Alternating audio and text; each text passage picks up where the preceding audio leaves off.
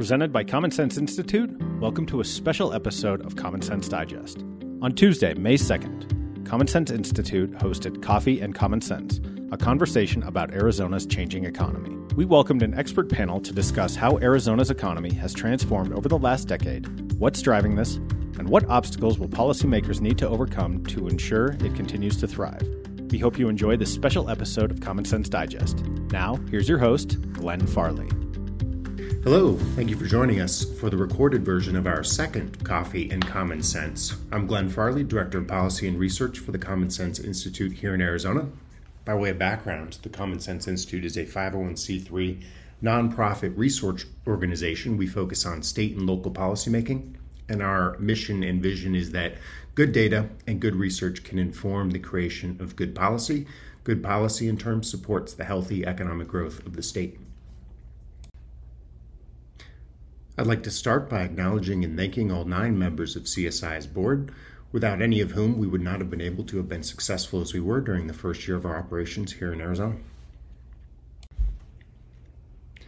The CSI Arizona team consists of six full time staff, three of whom are local here in Arizona. In addition to myself, Director of Policy and Research, there's also Katie Ratliff, our Executive Director, and Cameron Brenner, our Research Analyst. I'd also like to thank Winged Victory for their support and assistance. Daniel Scarpinato and Michael Kittleson, not on this slide, are our consultants and strategic advisors. The subject of today's presentation is going to be Arizona's changing economy. You know, typically when we have a conversation about a changing economy, be it Arizona or anywhere really, we're going to be talking over relatively long timelines. That can be decades or generations. The reason for that is, again, typically, economies tend to change relatively slowly. What's interesting about the past five to 10 years or so, though, is that for some states, Arizona in particular, that story isn't very true. In fact, Arizona's economy today, in many ways, looks very different than it did not just 10 years ago, but in other ways, different than it did just five years ago. The subjects I'm going to discuss to kind of add color to that are first, population workforce, changes and issues that have materialized there in the past half decade or so, prices and inflation, and finally, I'm going to close out with a discussion of drugs, crime, and homelessness. And that'll be the most forward looking part of the presentation, I think. All right, let's begin by talking a little bit more about our population and workforce. Okay, so population growth. States can really grow their populations in two ways. One is demographics, that's the natural cycle of births and deaths, and the other is migration. It can be domestic migration, movement between states, and international migration, movement between countries.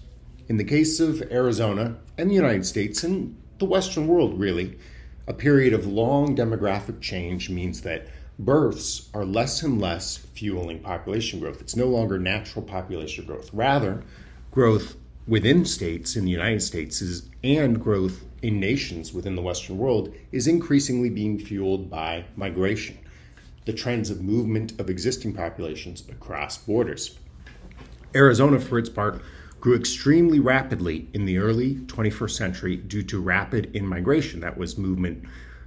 About half of that came from other states, and about half of that was movement, international migration, largely from Mexico during that 10 year period before the Great Recession, we averaged population growth due to net migration of roughly 100,000 people, and it was most of our total population growth. Then the Great Recession happened, and mobility, both mobility between states and international mobility, fell precipitously. Net migration growth in Arizona fell in half virtually overnight, from about 100,000 people a year to somewhere between 50 and 60,000 people a year. And it remained at those newly depressed levels for about a decade thereafter. And that became the kind of new normal. And Arizona policymakers and the state's economy had to try and adapt to a new period of much slower relative growth, both population growth and resultant economic growth. Many folks took this for granted. It was assumed that those trends would continue in perpetuity. And from a demographic perspective, that forecast has been right. If anything, the demographic change has only accelerated in the past couple of years. We're having even fewer kids today than we were prior to the pandemic. But one interesting result of the 2020 COVID pandemic was a massive upward surge, particularly in domestic mobility, the rate of domestic migration, movement between states. What we saw is, for the first time since the Great Recession, movements took off. Arizona, for its part, added about 120,000 net migrants during 2020, the peak of the pandemic, the highest since before the Great Recession. And the vast majority of those were domestic migrants, movements between states, largely coming from California. And rather than returning back to prior trends after 2020, it's remained elevated since. We've continued to draw in about 100,000 people a year, similar to the period prior to the Great Recession. The big remaining difference being that it's largely, again, domestic migration. International migration remains relatively depressed compared to the pre Great Recession era. Okay, so if we're adding about 100,000 migrants a year since 2020, and that's most, if not all, of our population growth, and that means we've added about 300,000 people to Arizona's population over the past three years. About two thirds of those are working age adults. That gives us roughly 200,000 new working age adults in Arizona since 2020. Yet, the labor force that's both employed and wanting to be employed workers has only expanded by about 100,000 people. What that means is we're only converting working age adults into labor force participants at about a 50% rate. This is extremely low. The aggregate or average labor force participation rate is over 65%. And historically, that rate has been closer to 70%. So that means at the margin, we're only converting about half of our newly eligible working age population into actual labor force participants. That gap is creating the workforce shortfalls and the labor shortfalls that you've heard discussed in the media and the news. I had alluded to this on the prior slide, but this slide shows us the labor force participation rate in the United States for the period 1990 to 2022. Today, about 63 64% of the adult working age population in the United States participates in the labor force. In 1990, that was closer to 67%. So we've been in a period of slow, gradual decline of adult labor force participation. Why is that? What's driving that? Well, to answer that question, let's first imagine that this chart zoomed out a little bit. And instead, we were looking at labor force participation between the period roughly 1950 and 1990. We would have seen something very, very different. We would have seen a gradual increase in the participation rates from maybe something in the 50 to 55% range around 1950 to a peak of about a 67% participation rate in early 1990. And that invites two questions. One, what caused the rapid growth in those prior decades? And two, what happened in 1990 to cause that slow decline? Well, we have a ready answer to the first question. It was the entry of women into the workforce around 1950, peaking in around 1990, that caused that rapid increase. And that rapid entry of women into the workforce masks a separate underlying trend that was being missed in the aggregate data, and that was the slow decline in male labor force participation over the same period. Now we've overlaid on this chart the labor force participation rate since 1990 for men specifically. And now we can see that trend that's really been going on much longer than just 1990, um, but was masked again by that entry of women into the labor force. And that's the trend of slow decline in male labor force participation about 75 or 76% of adult men participating in the labor force in 1990 to today less than 70%, closer to 68% of adult men are participating in the labor force. Contrast that with what we see with female participation in the labor force over the same period. We're roughly flat. Indeed, without the pandemic and the associated disruption, which removed a lot of women and men too, but, but disproportionately impacted women from the workforce, we actually would have seen increases in female labor force participation over the period 1990 to 2022. But again, including that pandemic disruption, their participation is roughly flat. So it's not that we're removing women or not adding women to the labor force at the same rate as we have historically. We are. Rather, what's happened is their participation rate has stopped increasing. That historical rapid increase in female participation masked a longer term secular trend of slow declines in male labor force participation. Now that the female rate of participation has stopped increasing, we're starting to see the male trend drive changes in the overall participation rate. And that's causing us to observe that slow decline in aggregate participation. And so now we're starting to understand why there's a workforce problem, at least in certain parts of the world and the, the country, like Arizona, that are experiencing population growth. The reason is yes, we're growing our population, but we're not converting that population into labor force participants. And more specifically, we're not converting the adult male population into labor force participants. To put some color on that statement, were adult men participating in Arizona's labor force at the same rate today as they were in 1990, there'd be nearly 300,000 more available and willing workers in this state alone. And again, to reiterate, women continue to participate in the workforce at roughly the same rates if not potentially greater rates than they were in 1990. The manufacturing sector, for its part, has actually been one of the bright spots in attracting new workers to fuel needed growth, even as the larger economy has struggled with an overall labor shortage.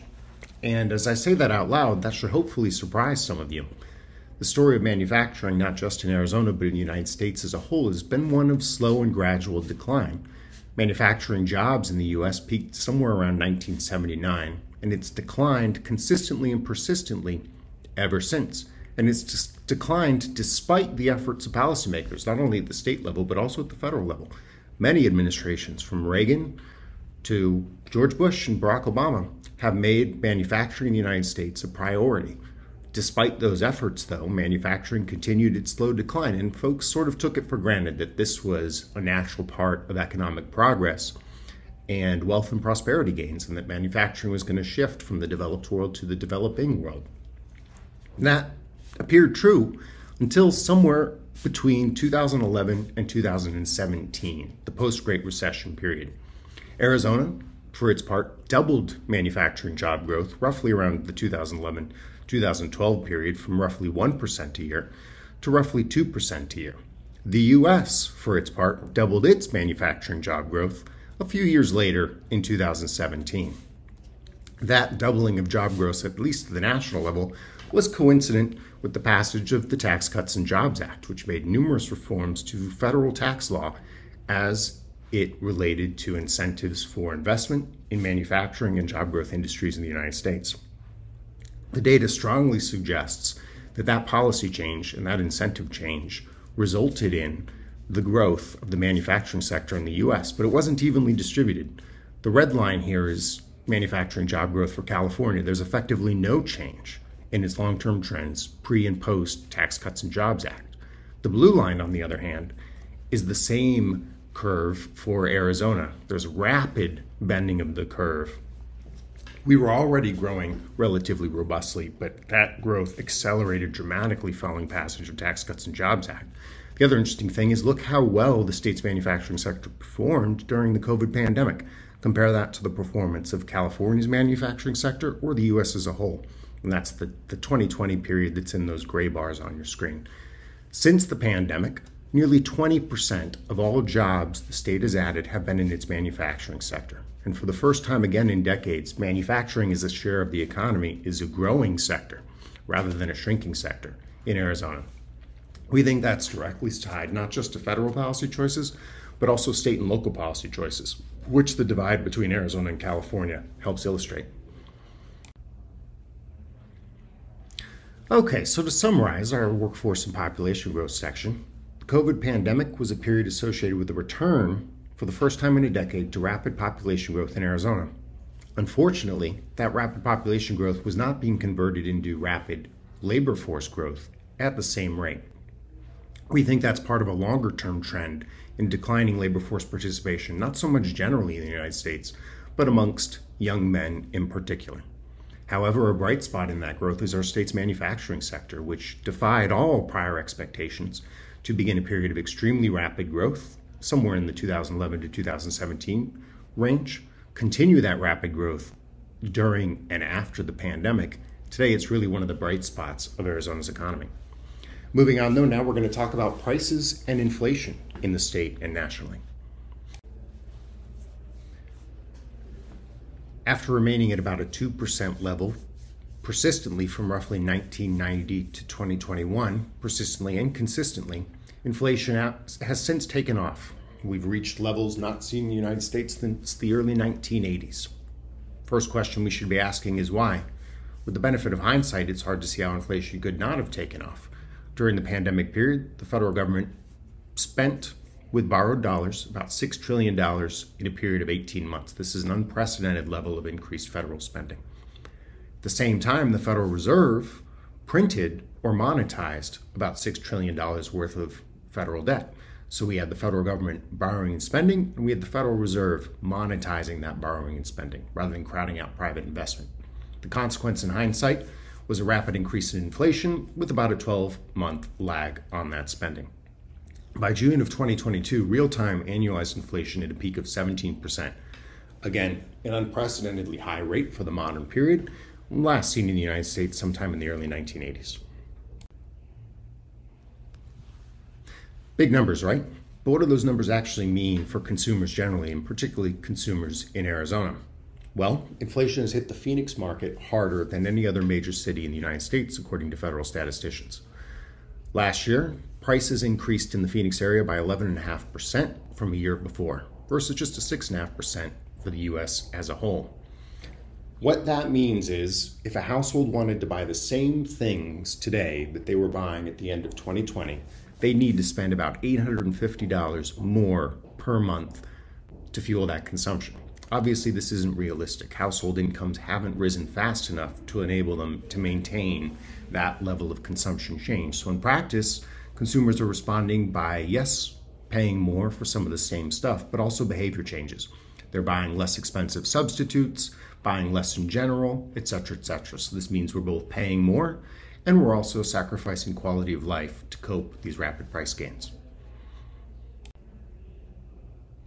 But I mentioned something that should be relatively surprising. It certainly took me by surprise when I started looking at the data on that prior slide, and that's that Phoenix had the highest rate of inflation in 2022 of any major city in the United States. In fact, we can see something even more interesting if we look at just the top five and bottom five cities for cumulative inflation since 2020 in the US. Those top five cities are again Phoenix, but then Atlanta, Tampa, Miami, and Dallas. That's Arizona, Georgia, Texas, and Florida. Those states all have something in common. Specifically, they have a reputation as being relatively low cost of living states. On the other hand, if we look at the cities who have had the lowest rates of cumulative inflation since 2020, we've got two real standouts, and that's New York City in New York State and San Francisco in California. Those two cities join their five their fellow three in the bottom five as having their own reputations of being extremely expensive places to live. So we've seen kind of an upending or inverting of historic norms. Namely, we've seen that costs, costs of living, are rising rapidly in places we traditionally thought of as being cheap places to live, and prices not rising anywhere near as rapidly in places we've traditionally thought of as being expensive places to live. It's an interesting question why this is happening. I think it's all connected. We talked about the rapid surge in migration into Arizona. Well, there was a similar rapid surge observed in Texas, Florida, and Georgia as well. The rapid immigration and the rapid demand growth that that brought with it has shifted price increases away from the shrinking cities and the shrinking states and into the growing cities and the growing states as a result. Zooming back out to the macro level, there's an old elementary economics textbook concept called the Phillips curve, and this posits a negative relationship between the unemployment rate and the inflation rate. That is, all else equal, during periods of low unemployment, you should have high inflation, and during periods of high unemployment, you should have low inflation. That relationship was based on data collected from the United Kingdom and the United States from roughly here 1850 to 1950. And it appeared pretty strong and consistent and persistent, creating that elementary concept of the Phillips curve. Well, this is a scatter plot of unemployment and inflation rate data in the United States for the period 2000 to 2020. See a curve? I don't. Effectively, during this period, the Phillips curve was dead and buried. and It was thought that there was never a relationship at all, that it was a theoretical misunderstanding, and that we need not worry that low unemployment would cause high inflation or vice versa. This is that same data, but now plotted for the period 2020 to 2022. Suddenly, I see a curve again. Indeed, it appears the relationship is back and back with a vengeance. During the 2020 period, we had high unemployment and extremely low inflation, lower even than the 2% target, inflation rates approaching 0%. Since then, the unemployment rate has fallen, but coincident with those declines, we've seen the inflation rates rise. Now we're in a period of low unemployment, but extremely high and persistent inflation.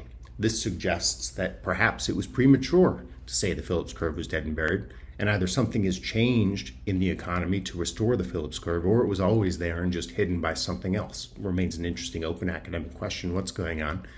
I present it just as an interesting anecdote. Something else interesting about the pandemic period, at least in Arizona, is that inflation and rapid price increases weren't limited just to our consumer prices. Housing prices, an asset, took off as well.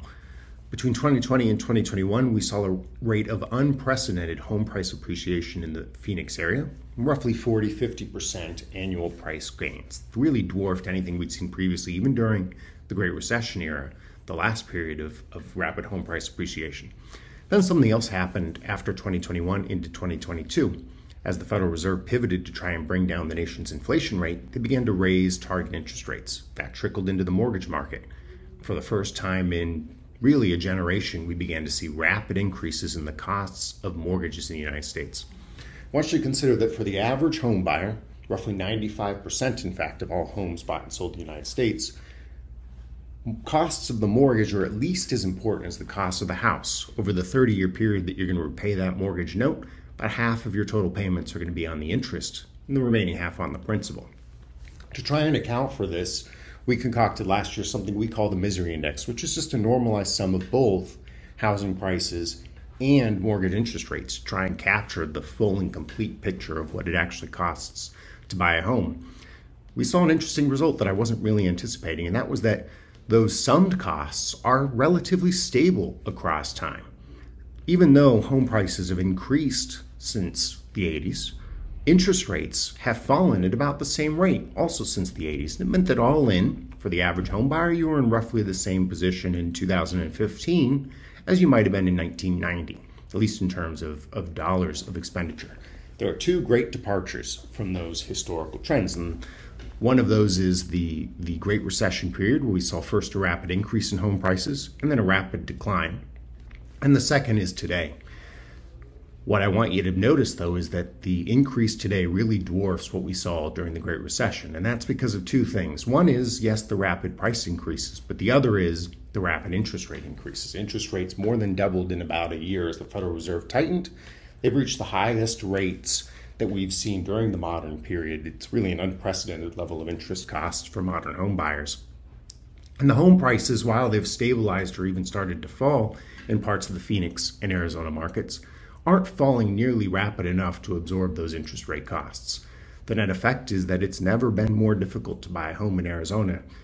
And counterintuitively, that isn't shifting into massive value increases for the homeowners, since a lot of those costs are, again, interest rate costs and not home price costs. This slide gives us another way of looking at the same data that I present in the Home Buyer Misery Index, or maybe even slightly different data that tells a very similar, if not same, story. What we do here is we look at interest rates, home prices, and also, wage rates to try and calculate for the average Arizona household buying an average house, how many hours of work would that household need to put in in a month in order to make that mortgage payment? If we go backwards in time to December 2015, it was about 33 hours of work, and that's roughly stable. You're talking a 30 to 35 hour of work requirement across time in the state. Go to 2020, the beginning of the pandemic period. And consistent with the story I just told you, that it increased, yes, but only from about 33 hours to about 35 hours of work. A manageable and not dramatic incline. Now look at what's happened between just December 2020 and December 2022. Same average household, buying the same average home, earning the same average wage, now must work 67 hours per month to afford the mortgage on that house, nearly doubled from 35 hours just two years ago. Okay, so to summarize what we just talked about, COVID pandemic year was characterized by a period of massive federal fiscal stimulus. That stimulus was supported by monetization at the Federal Reserve, which in turn has fueled inflation. That inflation shows up in consumer prices, but also asset prices, things like homes, stocks, and other assets. As a consequence of that inflation, the Federal Reserve is now reversing its easy money stance and tightening monetary policy. That tightening includes rapidly rising interest rates, which have trickled back into the home market through high mortgage costs. The combination of high mortgage costs and high home prices has made conditions untenable for new home buyers in Arizona and to some extent the United States as a whole. Now, though, we're going to move on and talk about drugs, crime, and our upcoming research that will be particularly focused on the issue of homelessness in the Phoenix area. So, one of the central themes of this presentation, you've probably gleaned by now, is that for decades, the United States and Arizona were in the midst of long term secular trends that everyone sort of took as fact, gospel. They were never going to change. There was population growth trends since the Great Recession, there was manufacturing trends since the 1970s, etc., etc. Another one of those long term trends is violent crime rates. After peaking in the late 80s, violent crime began a steady decline in the United States and in Arizona around 1990. And that steady decline continued through recession and expansion, policy change, etc., etc. And many people simply took it for granted. There were lots of attempts to explain why it was declining, but no one argued that it was declining and it would continue to decline. Fast forward to about 2010 to 2015, and something interesting happens. Like many of the trends we've talked about, the slow decline of violent crime first ceases, with crime rates effectively flatlining, and then violent crime began to increase. Since 2014, violent crime rates in the United States have risen 9.4%, the rise in Arizona has been even more dramatic. We were one of just three states with, according to the U.S. Department of Justice, a significant crime rate increase above the national average in 2021. Those three states are Arizona, Colorado, and Washington state. On average, in the Phoenix area, you today have about a 1 in 200 chance of experiencing violent crime, again, according to the Department of Justice. Why did violent crime rates stop falling? Why are they now increasing? Why are some cities being hit harder than other cities? These are all good questions that we don't have conclusive answers to, but CSI has done some research in the Arizona area on the opioid crisis specifically, and we see some interesting correlations. Namely, that rising rates of opioid abuse and overdose and deaths correlate with rising violent crime rates in the Phoenix area. There appears to be a link that perhaps we should have recalled again from the lessons of the 70s and 80s between drug abuse, street drug abuse specifically, and overall crime rates in urban areas. Interestingly, is how the street opioid abuse problem was precipitated and became a problem again around the 2014 2015 period. Specifically, historically, going back prior to that, the problem of opioid abuse in the United States was one of prescription drug abuse. At peak in about 2014, there were nearly 260 million active opioid prescriptions in the United States. That's nearly one active prescription per adult in the US at the time. In response to this crisis of perceived abuse of the opioid prescription market, policymakers at both the state and the federal level drafted numerous new laws and regulations intended to crack down on this. And that crackdown was largely successful in if its goal was to reduce the rate of opioid prescription. Opioid prescriptions today have fallen in half. There are about 140 million active prescriptions as of 2020. However, rather than reducing abuse and dependence on opioids, it appears that instead the effect of that policy was to shift demand away from the gray market for prescription drugs and abuse thereof and towards the black market of abusive street opioids, in particular fentanyl. Fentanyl, unfortunately, is in many ways much worse for the user than were the prescription drugs they may have used previously. As a result, opioid deaths have risen despite the crackdown. And that's because, again, the fall in abusive prescriptions has largely been substituted by abuse of fentanyl. The fentanyl problem then links into larger issues by itself, a crackdown on prescription drugs alone may not have resulted in a fentanyl crisis. But combined with the crisis on the southern border that precipitated around the 2020 period, which diverted federal border resources away from smuggling interdiction and towards migrant processing, has enabled the easy flow of drugs like fentanyl from Mexico into the southern United States. At the same time, cartels in Mexico have a ready supply of the fentanyl precursors from manufacturers in China that they may not have had access to historically. Combine all of these factors together, and we have the perfect storm, if you will, of the 2015 2016 period. In terms of what this means as a cost for the state of Arizona, we did some research last year that used a methodology developed previously by the CDC to estimate the costs of opioid abuse and dependence in Arizona over time. In 2016, when the crackdown on the prescription drugs originally occurred and opioid abuse was identified as a crisis, the annual state cost was about $15 billion. Fast forward to today, post that crackdown, and unfortunately, the cost is much, much worse, having nearly tripled to over $50 billion. The opioid crisis is now at its peak. That crisis has shifted from a prescription drug crisis to a fentanyl crisis and it appears that that fentanyl crisis, in turn, is driving our problems with crime and our problems with homelessness. We haven't conducted a study on homelessness today, but we are beginning to do so. And what we found so far is again that homelessness is up in Arizona, a handful of other key city markets since 2020. And homelessness is intrinsically linked to a city's crime problems and a city's drug abuse problems. Look forward to that research to follow shortly. That concludes my presentation on Arizona's changing economy. For those of you who were able to join us live, this presentation was followed by a panel discussion. I'd like to take this final opportunity to again thank our panel members. That's Danny Seiden, CSI board member and CEO of the Chamber of Commerce and Industry, Jan Daniels, CSI Housing Fellow last year, who was quintessential in the production of our housing policy report, and Steve Macias, CEO of Pivot Manufacturing and also CSI board member. Again, panelists, thank you, and thank you for everyone who was able to attend.